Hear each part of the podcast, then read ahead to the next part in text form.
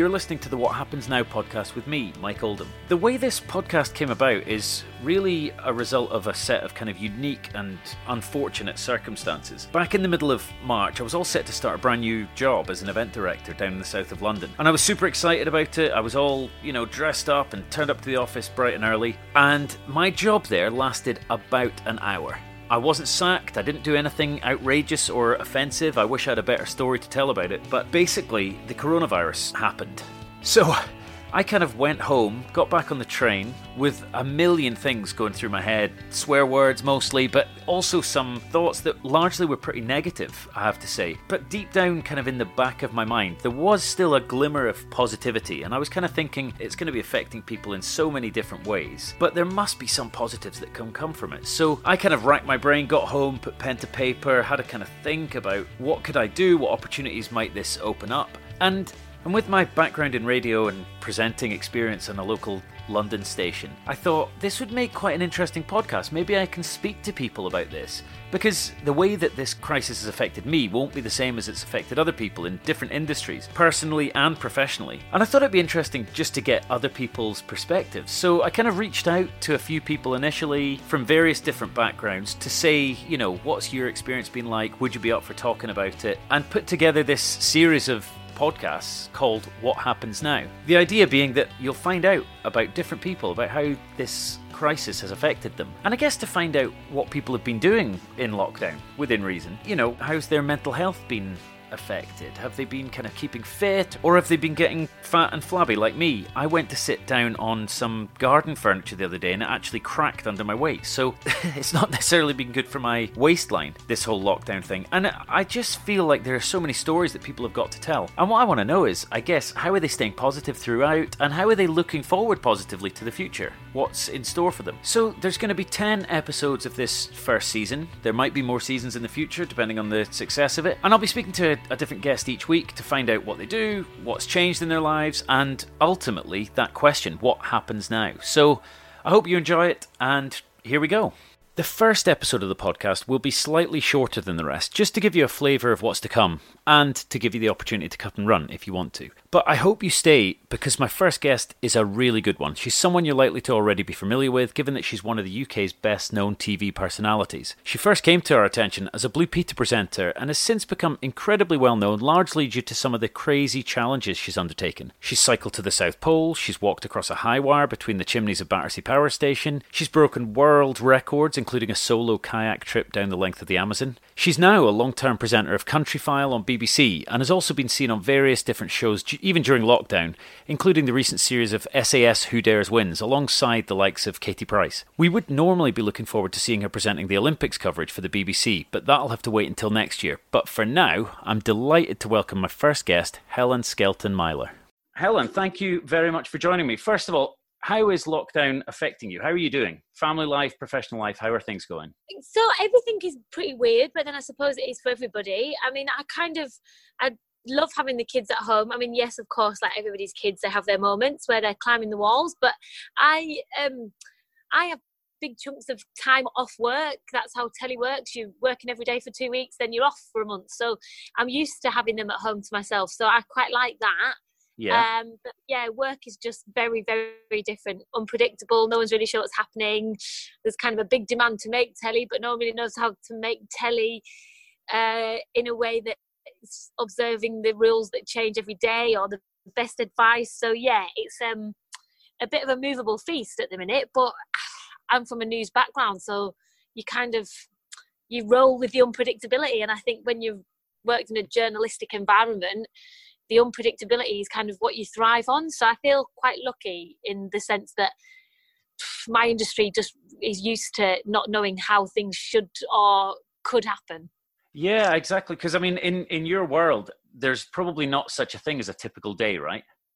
Oh, there's absolutely journalists quite often ask me what's a typical day, and it's it must be the most frustrating answer because there is absolutely no two days that are the same. Yeah. You could be going anywhere, speaking to anyone, finishing at any time, doing less, doing more than you thought. So yeah, there's never any two days which are the same. And so I guess in that sense, I know a lot of my friends are really struggling with the inability to to plan and and know what they're doing tomorrow or the next day. But that's been my life, so I feel I feel well trained for that element of it all. Yeah, totally. But it has changed, right? I mean, if there is no typical day, your typical day has still turned upside oh, down a little bit, presumably yeah, I mean, like I'm, I should have been doing a show last week that was in a studio, but obviously we couldn't have a studio, so I was filming in my garden on my phone. So I guess in many ways, like telly's become a lot more like content is being made in so many different ways these days on online on phones i mean even the fact we're talking like this is just so unusual mm-hmm. in a normally but actually i think it's almost like telly's had to catch up with what's already happening. So rather than filming with crews, I've been filming on my phone, or rather than going to interview people, I've been doing it via Skype or FaceTime or Zoom or whatever. All there's so many different things.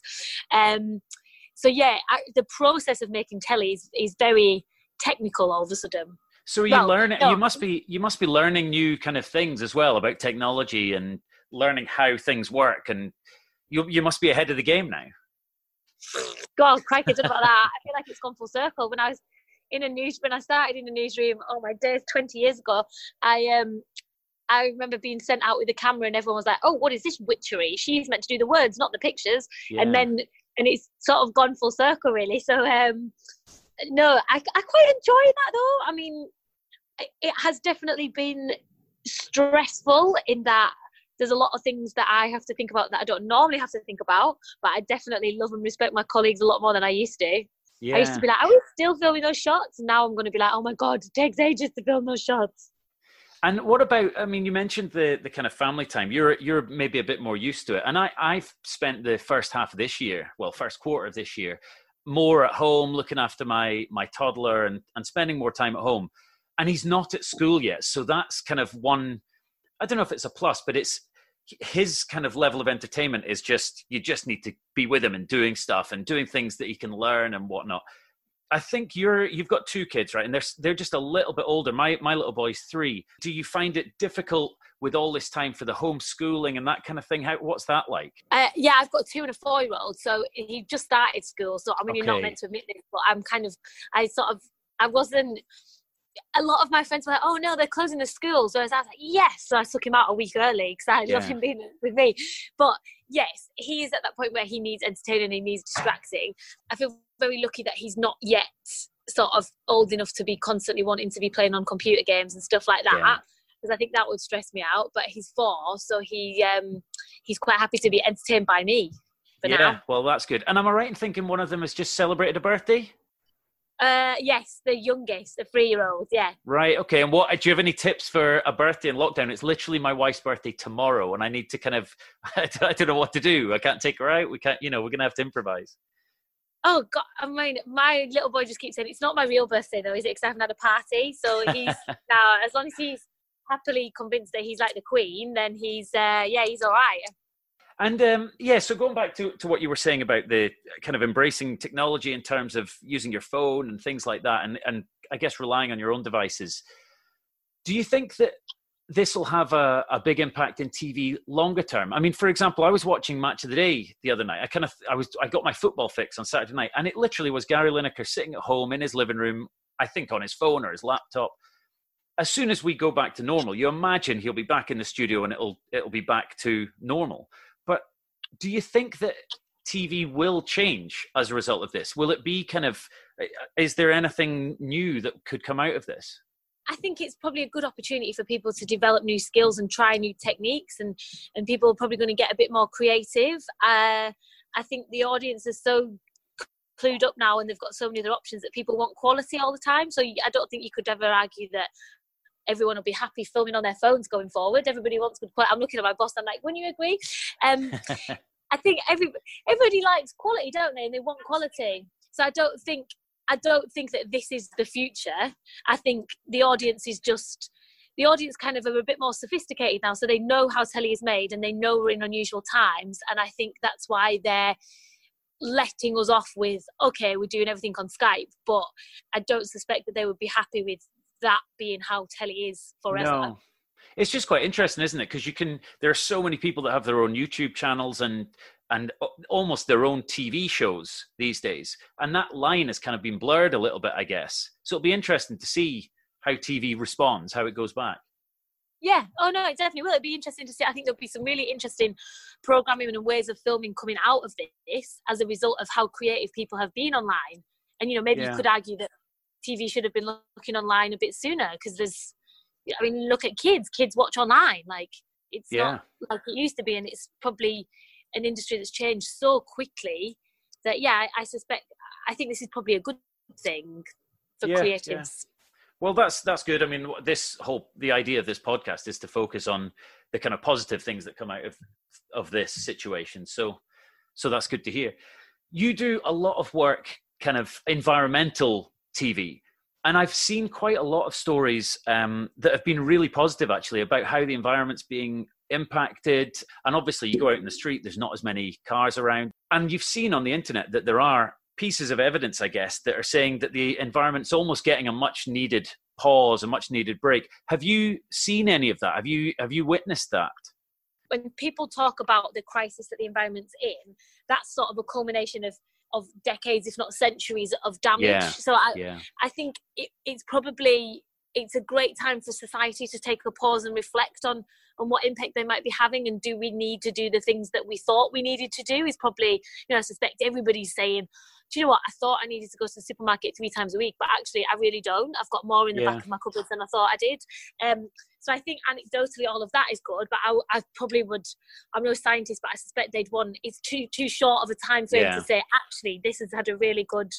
Uh, positive effect. There's no denying fewer cars on the road, fewer planes in the air are probably very beneficial to the environment.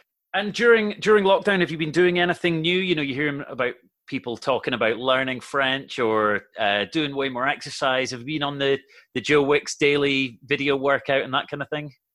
I thought when I started all this that I would be doing exercise daily and cleaning out my cupboards and getting, you know, tidying out the, those cupboards that are burst into the seams. But no, when you've got a two and a four year old and you work in, that is just, and my, my house has never been messier. My laundry pile has never been bigger.